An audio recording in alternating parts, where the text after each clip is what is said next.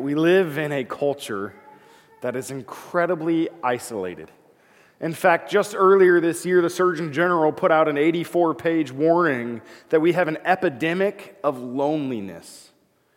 That one in four Americans feels like they have nowhere to turn, no one to turn to in a time of need. In our rampant individualism, we have declared the self as better than anyone else, and therefore, why do we need community? I can pull myself up by my own bootstraps. I can do this on my own. I don't need others. I have God. It'll be just fine. Unfortunately, nothing could be further from the truth. One of the benefits of the Reformation, we just spent a few weeks talking about in a Bible study. The Reformation was this idea that there were corruptions and problems in the church, and we need to reform it and shape it into what was actually true in Scripture. And one of the good things that came from that was at the time in the 1500s, there was an idea only priests could read God's Word because only they are smart enough and only they have access to it and only they are worthy of God's word, which meant you could not experience or know God without the priest. And through the Reformation, one of the things Martin Luther said was actually, that's completely wrong. God's word is for his people, and every person should have access to it. And this is a really good thing. But now, 500 years later, coupled with the enlightenment in our pursuit of self, we have made this idea that we can find God and seek God without others. An idea that is completely not found in Scripture and was definitely not the aim of Martin Luther when he said, The priest does not control God's word. Aristotle, an old Greek philosopher, he described three different types of friendships that I find incredibly helpful. The most common and prevalent one is a friendship of utility. Essentially, somebody has something, whether that's a skill or an item or something that you need, and so you utilize your relationship with them to get that thing. And this isn't manipulative. This isn't inherently bad. It's not like you're just using people and discarding them. No, I mean, this could be a good thing. Like, I'll give you money, and in exchange, you'll fix my plumbing. This is good for both of us. A friendship of utility is really common because we all need something from somebody most of the time. But a friendship of utility never really goes into any kind of meaningful, transformative relationship. But the next layer of friendship, according to Aristotle, was this idea of the friendship of entertainment. There are people that you will find great joy in being around. These are the people you really look forward to game night with. You can't wait to go out for a drink with. These are the people you really want to be around simply because when you're around them, it's easy to smile. You feel loved and everything's okay. These friendships, for a long time in our culture, were found in things like bowling leagues and church choirs, community groups that people participated in, centered around a common interest. I really enjoy this activity, let's go do it with others. But the biggest problem, I think, in our country is the third kind of friendship Aristotle described is lacking for most of us. And it was a friendship of virtue. Essentially, he said there are some people we simply need something from. In fact, most people are in that category. And there are fewer people we simply like to be around because they're fun. But the fewest and the smallest community we can have are people in whom I see great virtue, characteristics and traits that when I look at them, I see who I want to become. I look at them and I don't want to emulate their life and their jobs and their houses and their stuff. No, I want to emulate their character. I want to become like them because they are a person who's living in such a way that they are desirable to be like. Most of us today in our Western culture can find friendships of utility everywhere we turn. In fact, if you pay the right price, you can buy any friendship of utility. Some of us today can find friendships of entertainment, people we simply like to be around. But very rarely are we ever encouraged or challenged to seek out the friendship of virtue. The people we want to be around because being around them makes me a better person, more like Christ in every way. And I think because we have forgotten to seek out that kind of friendship, we've begun to lose even the friendship of entertainment. See, entertainment alone will never carry you through. If you live your life surrounded by fun people, do you know what the problem with that is? Sometimes life isn't fun. Sometimes life is really hard. And friendships centered entirely around the fun of being together get really difficult to maintain when life gets really hard and painful. And so we have become a culture that is increasingly more and more isolated, alienated from even our very neighbor who lives next door. As we talk about following Jesus, about living in his lifestyle, being a disciple of Jesus, one who learns to apprentice under Jesus and become like him in every way. You cannot do this alone. You will not succeed at following Jesus by yourself. You need other people around you who can do it with you. In fact, Jesus, when he called his disciples, he called a group of 12 who he was going to equip with a mission and a purpose to go. But out of that group of 12, he had three. That core group, the people that he spent the most time with, he invited into the inner space of his heart and his life and his hurt and his pain, even on the night he was betrayed. That core group of three, he said, Come and pray with me, for my heart is heavy. You and I, if we're going to become like Jesus, need to be surrounded by people who we look to and say, I want to be like that. We need to be surrounded by community that strengthens and encourages us. We will not become like Christ alone. So, to look at this today, we're going to actually look in the Old Testament at a story that many of you are probably familiar with 1 Samuel chapter 18. There's a friendship here that happens to be perhaps one of the most beautiful pictures of friendship in all of Scripture, and also one of the most ugly and horrible and painful pictures of friendship. Now, to set the stage here in 1 Samuel chapter 17, right before this, there's this giant named Goliath who's come against the people of Israel and he's threatening them. And all of Israel is terrified except for one small young shepherd boy who has confidence in his God and his God's faithfulness and says, I know that my God can do this. And David goes out into battle where for all intents and purposes he was not equipped for the job at hand. And in his faith, he goes out and he conquers this giant and gives the whole army of Israel victory. Perhaps you're familiar with that story. Here's where we're going to pick up 1 Samuel chapter 18, beginning in verse 1. This is immediately after David wins this battle. As soon as he had finished speaking to Saul, Saul was the king at the time. The soul of Jonathan was knit to the soul of David, and Jonathan loved him as his own soul. Jonathan was the son of Saul, the one who was set to inherit the throne, the one who should rise to power next. But David had been given a promise that he would become king instead of Saul. In the eyes of the world, David and Jonathan should not have loved one another. Because David was going to not only take his job, David was going to take his power and his wealth and his authority, everything that his life was supposed to be shaped towards.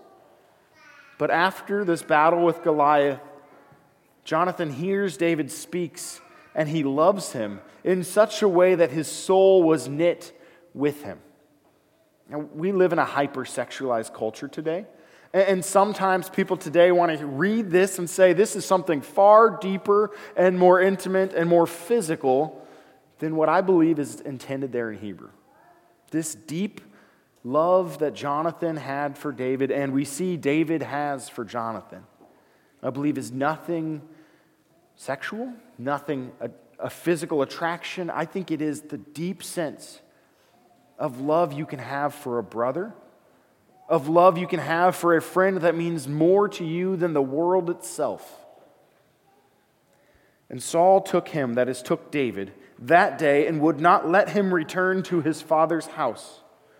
Then Jonathan made a covenant with David because he loved him as his own soul.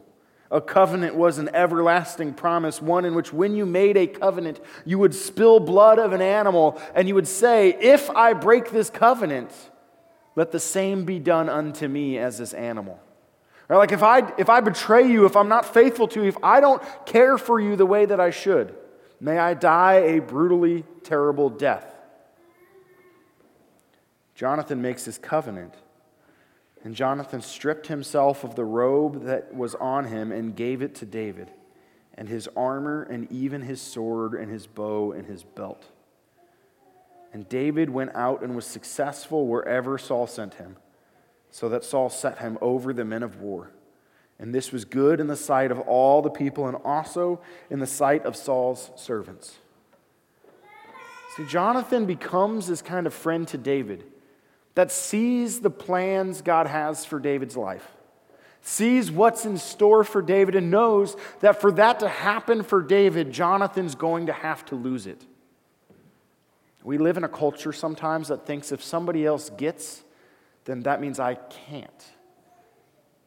But for Jonathan, if David got what God had in store for him, it was good because God is better and knows more and will do the right thing.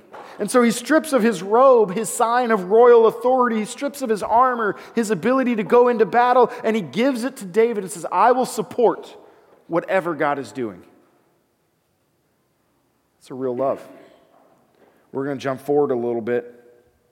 See what happens in between this section, uh, chapter 18, and where we're going in chapter 19.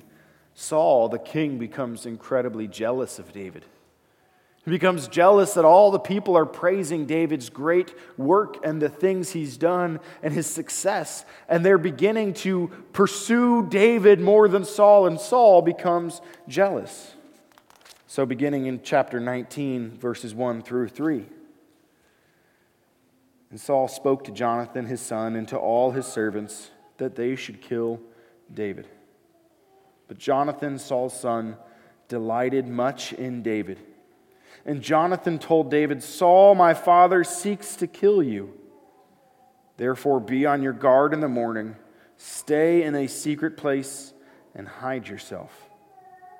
And I will go out and stand beside my father in the field where you are, and I will speak to my father about you, and if I learn anything, I will tell you.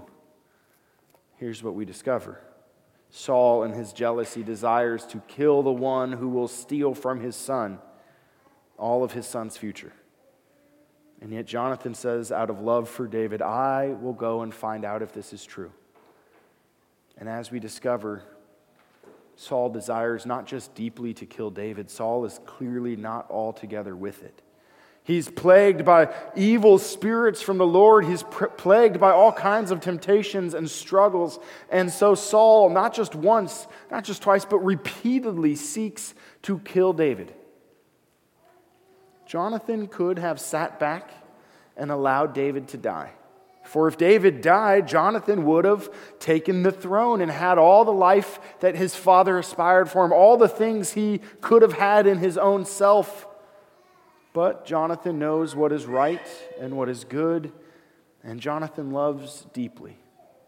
And out of this love for his brother, this love for his friend, out of this deep seated love, Jonathan warns him about what is coming. We're going to jump ahead a little bit later. See, Jonathan warns him and he escapes. And then come in verse 11 Saul sent messengers to David's house to watch him, that he might kill him in the morning.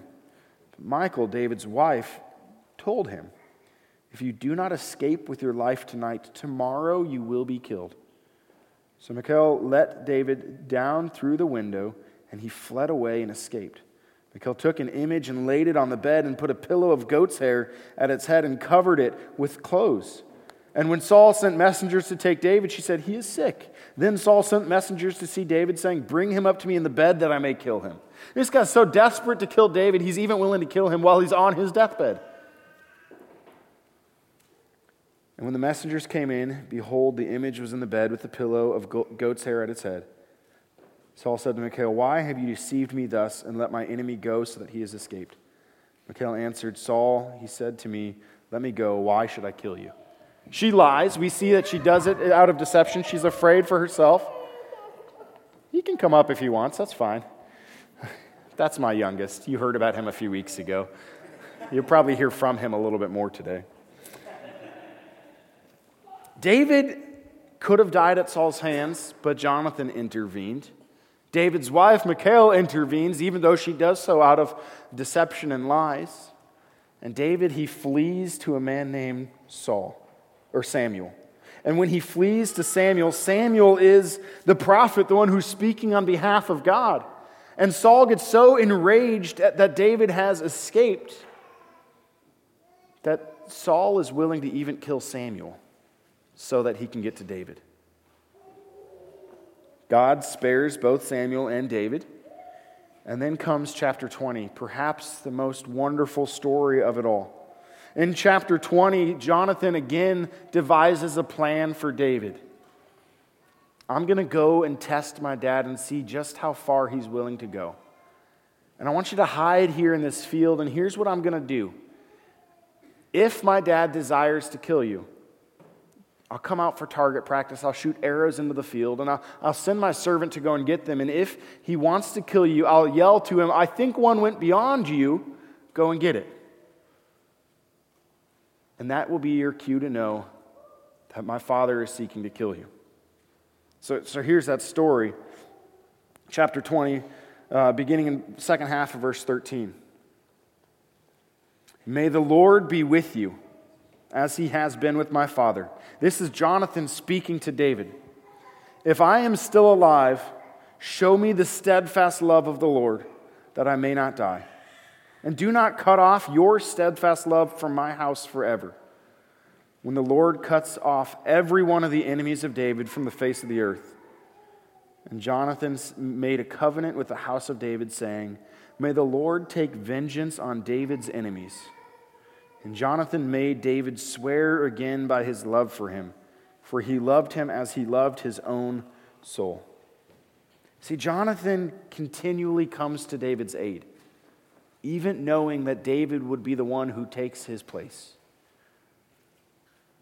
The beautiful thing is, he says to David, Look, if I'm still alive, will you remember me? Will you honor this love? Will you reciprocate later, even to my offspring and my descendants? And what we see as the story unfolds is later when David rises to power, he has mercy upon the descendants of Jonathan.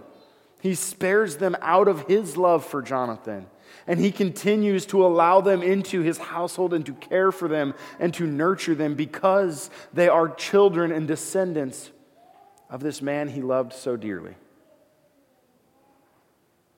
As we talk about community, why this story? I believe wholeheartedly. The reason why it is so difficult for most of us to follow Jesus and to experience God's nearness and His love and His grace day in and day out is because fewer of us have been vulnerable enough to make this kind of a friend. See, friendship doesn't happen by accident. Now, sometimes we stumble our way into it, but friendships take a lot of work to maintain, to create, to honor, and to serve. Friendships will take everything from you. And if they're a worthy friendship, they'll restore to you even more than they took. But for most of us, the process of making good friends becomes really difficult. For most of us, we aren't really sure where to turn or how to start or what our next step is. And so we're just content showing up to work, being friendly with our coworkers, going home, closing the door, turning on the TV, and then wishing our life away. I wish it looked different. I wish I felt different. I wish I had other friends. I wish I had other people. I wish, I wish, I wish. I believe God's desire for you and me is that we would be the kind of community that loves wholly. In fact, throughout the whole New Testament, time and time again, Paul, the, the apostle, and Peter repeatedly write love one another, serve one another. Be at peace with one another. And they're not talking about you, me, and the rest of the world. They're writing to Christians about our love for other Christians. You and I should be the kind of people who see who Jesus is and say, I want that. But in our culture, we think I can do it alone. Do you know that every one of Jesus' disciples was sent out two by two? with a partner and a pair? You know that when Paul went out, we always hear of Paul, but Paul didn't go out alone. He went, out with Barnabas for a season. And then when Barnabas wanted to bring another guy named Mark along, the, the guy who wrote the Gospel of Mark, by the way, Paul and Barnabas split, but Paul doesn't uh, go out on his own at that point. Luke and Paul traveled together. Even Paul had a partner, somebody he went with and did ministry with. Perhaps you've been in church settings, perhaps even in this church setting, where you've heard a pastor, maybe even myself, say, You need to go and love and serve your neighbor, and you need to connect with them, and you need to share the gospel, and we place the onus on you. You know what? There is no you in we, but there is certainly a you in us. You are a part of who we are. Us together have a responsibility to love our neighbors. And when we try to do it alone, it is exhausting and will burn you out. But when we try to do it together and we commit ourselves to one another wholly, we will experience the full love of God. Now, I recently saw this really spectacular kind of cycle of friendship and of community, what it looks like. And I just want to share with you this is kind of the process of making these friendships of virtue. It begins like this there's this honeymoon phase. Anybody ever been there? You have a friend and everything's great. Maybe it's not just one friend. Maybe it's a Bible study. Maybe it's a church community. Maybe it's something you really find yourself, I love these people. They're so fun to be around, and this is great. But in every pursuit of friendship, there comes a time of apathy. It takes a lot of work to maintain these friendships. I could participate in this Bible study, but you know what? Netflix is calling and I'm pretty tired. I could seek to go out of my way to slow down in my life so that I have room for coffee with a friend. But man, that's just exhausting. I'm too busy. I'll do that later. There comes a time in every community, in every relationship, in every friendship, even in every marriage, of apathy. Do I really want to put in the work? And apathy always leads us to begin to notice what's wrong with that friend. Like, how many of you have seen Seinfeld, right, where he's dating man hands, and all he can see is the man hands from that point forward? Or friends where you're watching, they start to point out one another's little traits that drive them nuts. And now that's all they can see the whole rest of the show. See, as you begin to get to know people a little more, to become close, sharing a meal in a hallway is great, but that's only a starting point. What happens after that, as you get to know people through the apathy, you begin to notice these people drive me nuts. I promise if you join a Connect group, you will at some point be annoyed by the people in your Connect group. And if you're in a Connect group, you're like, not me. Okay, you just haven't been in it long enough, I promise. Because every one of us is sinful and sometimes annoying.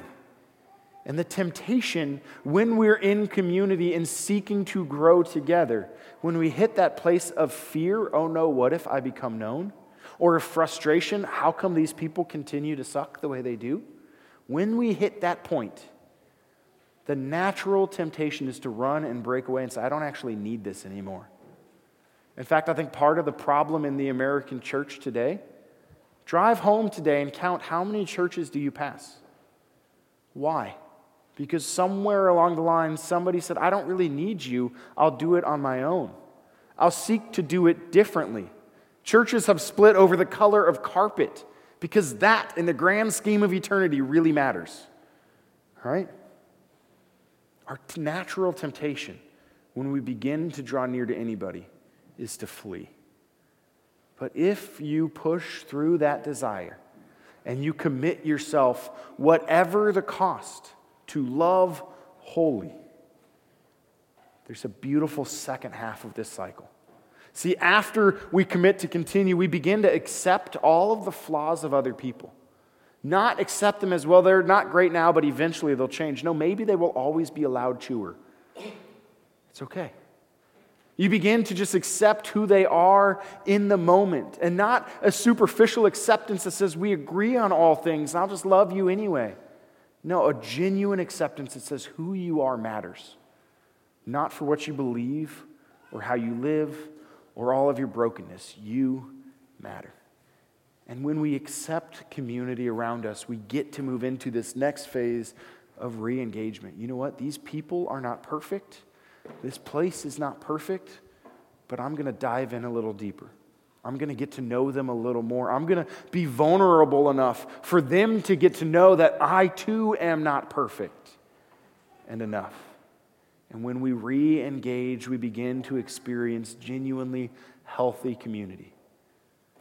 We begin to experience a kind of community that loves wholly, a kind of community in which nothing is impossible because we together have the Lord. And out of that, the cycle begins to repeat. There's again a new season of honeymoon and then apathy, and it just continues. But you see, it's not just a circle where it keeps repeating. As we stick with it and we push through and we continue doing the hard work of loving others and becoming friends, as we continue to push in, it's less like a circle and more like a spring. We just keep going a little deeper and a little deeper every time around to the point where we truly know who someone is. And even more, they truly know us. And we can be loved even with all of our failures, and even with all of our brokenness, and even with all of our questions, and all of our continued habits that are not good. We can be loved for who we fully and truly are.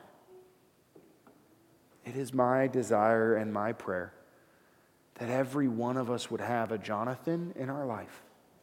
And sometimes the place where we find that person, that friendship of virtue, that deep and meaningful, abiding relationship that changes everything, sometimes the place where we find it is by committing to become that for someone else, to seek with everything in us to love someone wholly.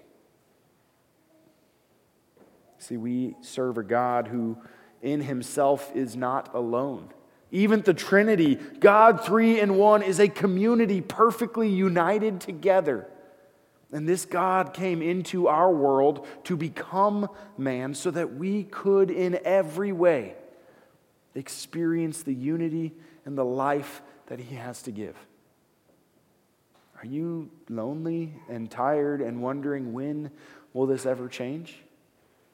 Maybe today. You may not see the change today, but maybe today's the day to begin to invest in another. Someone you see and say, I want to be like that person. This person reminds me of Christ. In fact, Paul also writes elsewhere imitate me as I imitate Christ.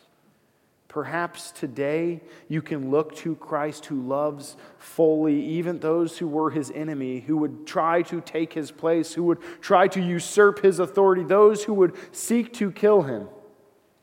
And perhaps today you can become that friend for another. And in that friendship, that commitment, whatever may come, perhaps you'll find the friends you're longing for too. The relationship, the unity, the togetherness that whatever tomorrow may hold, God will be with you and for you through it all. Will you pray with me?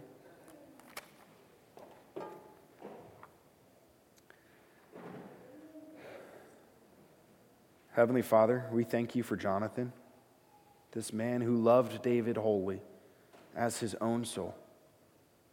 God, we confess that most of us do not have that person in our life. And we're certainly not that person for another.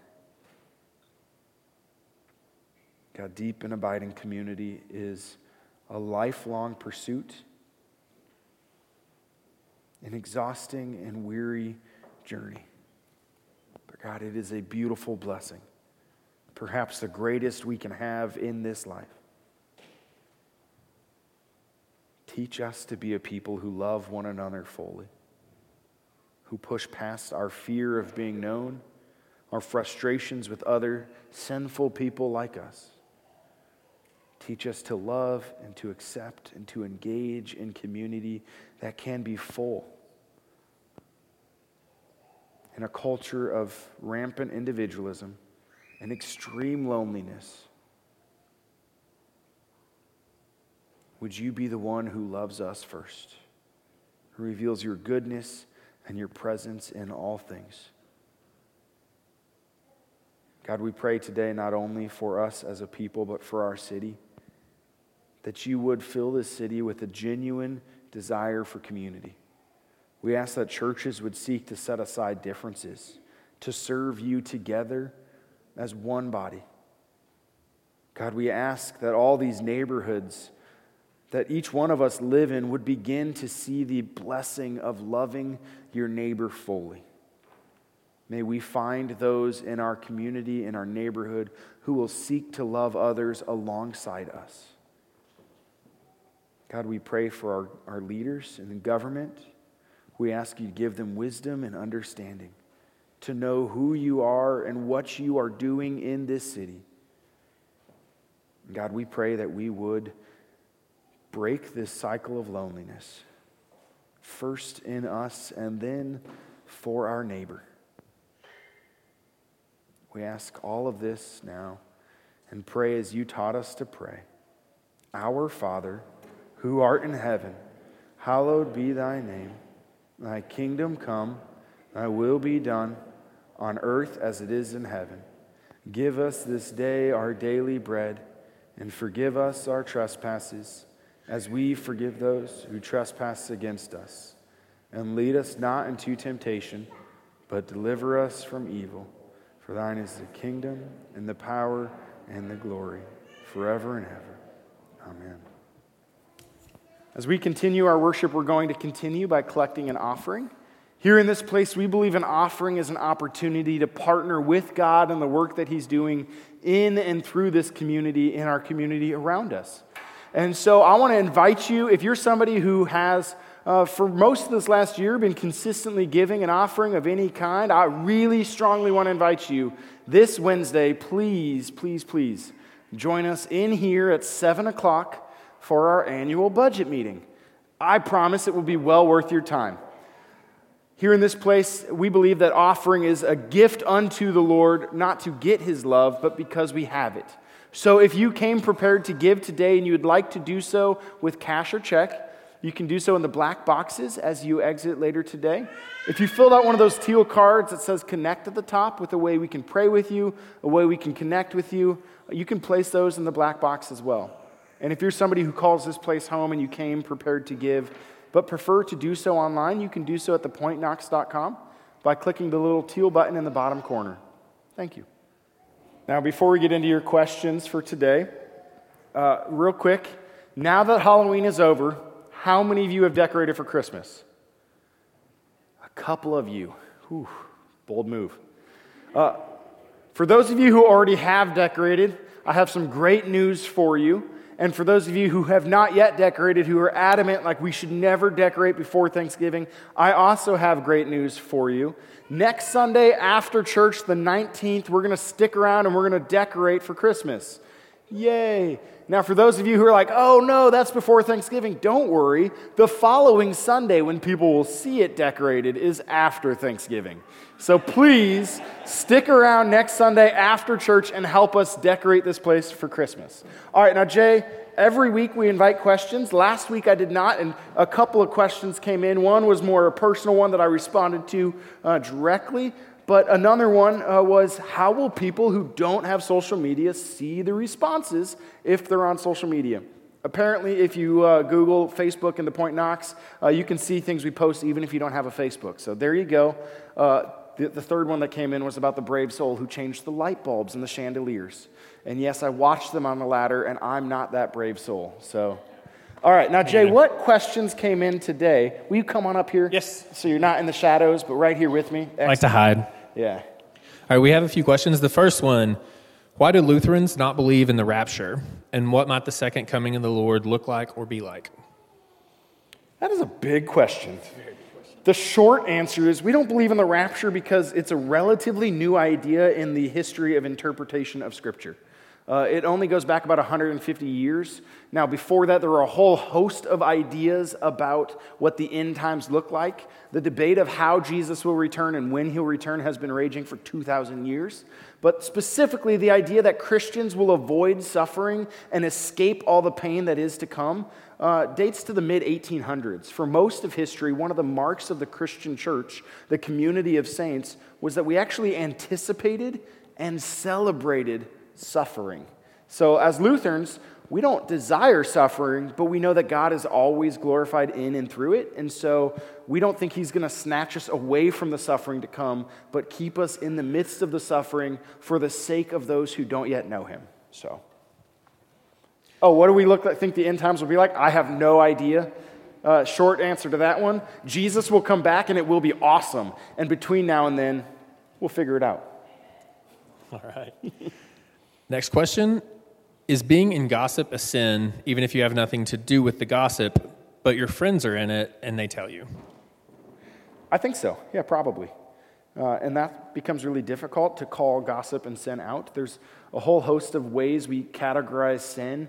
Um, and often one category of them is socially acceptable sin that we're uncomfortable with, but not uncomfortable enough to change. Right? Like speeding is breaking the law, and you should probably not do that, but I think most of us do most of the time. And so I think gossip falls in the category that when we're overhearing it, we can just think, oh, that's not that big of a deal. And one of the challenges in faith is growing to the place of saying, hey, this isn't okay. And for the sake of my neighbor who's being gossiped about, I need to lovingly stop and say something. So that's a challenging thing, but I think every one of us can and should say, hey, that's not who I want to be. Let's stop that. So the next one is a comment. It says, Pastor Adam, you truly are a virtuous friend to our family. We love you and appreciate you deeper than we could ever explain. Thank you for being you. You are a blessing. Hey, thanks. I love you too. and last but not least, uh, where are the newlyweds that were of last week? Not here. Probably on their honeymoon. I, I, don't know what their plans were for a honeymoon. So we had two weddings last weekend, one on Sunday morning, one on Saturday. Both sets of newlyweds are not here today. Uh, I know one was going to the Caribbean, and I don't remember what the other one was doing, but my guess is either they're still on a honeymoon or they're recovering from a honeymoon. So. So that's everything that's text in. I actually just want to ask you a question. I was thinking about this a few minutes ago. Wonderful. Um, we always end with a benediction, right? And yeah. it's the same benediction. And I used when Adam first started, I gave him a really hard time about forgetting the words.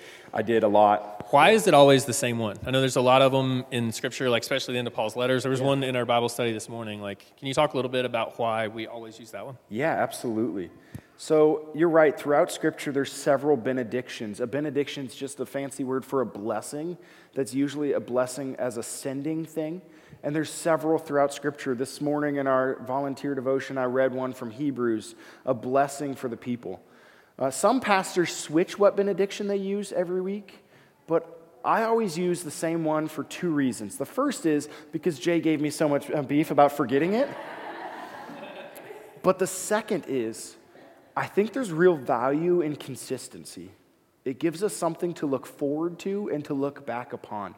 And so, with that same blessing every time, for those of you who were here last week, you heard me say to the couple getting married, every time you hear this blessing, remember these vows, remember this moment.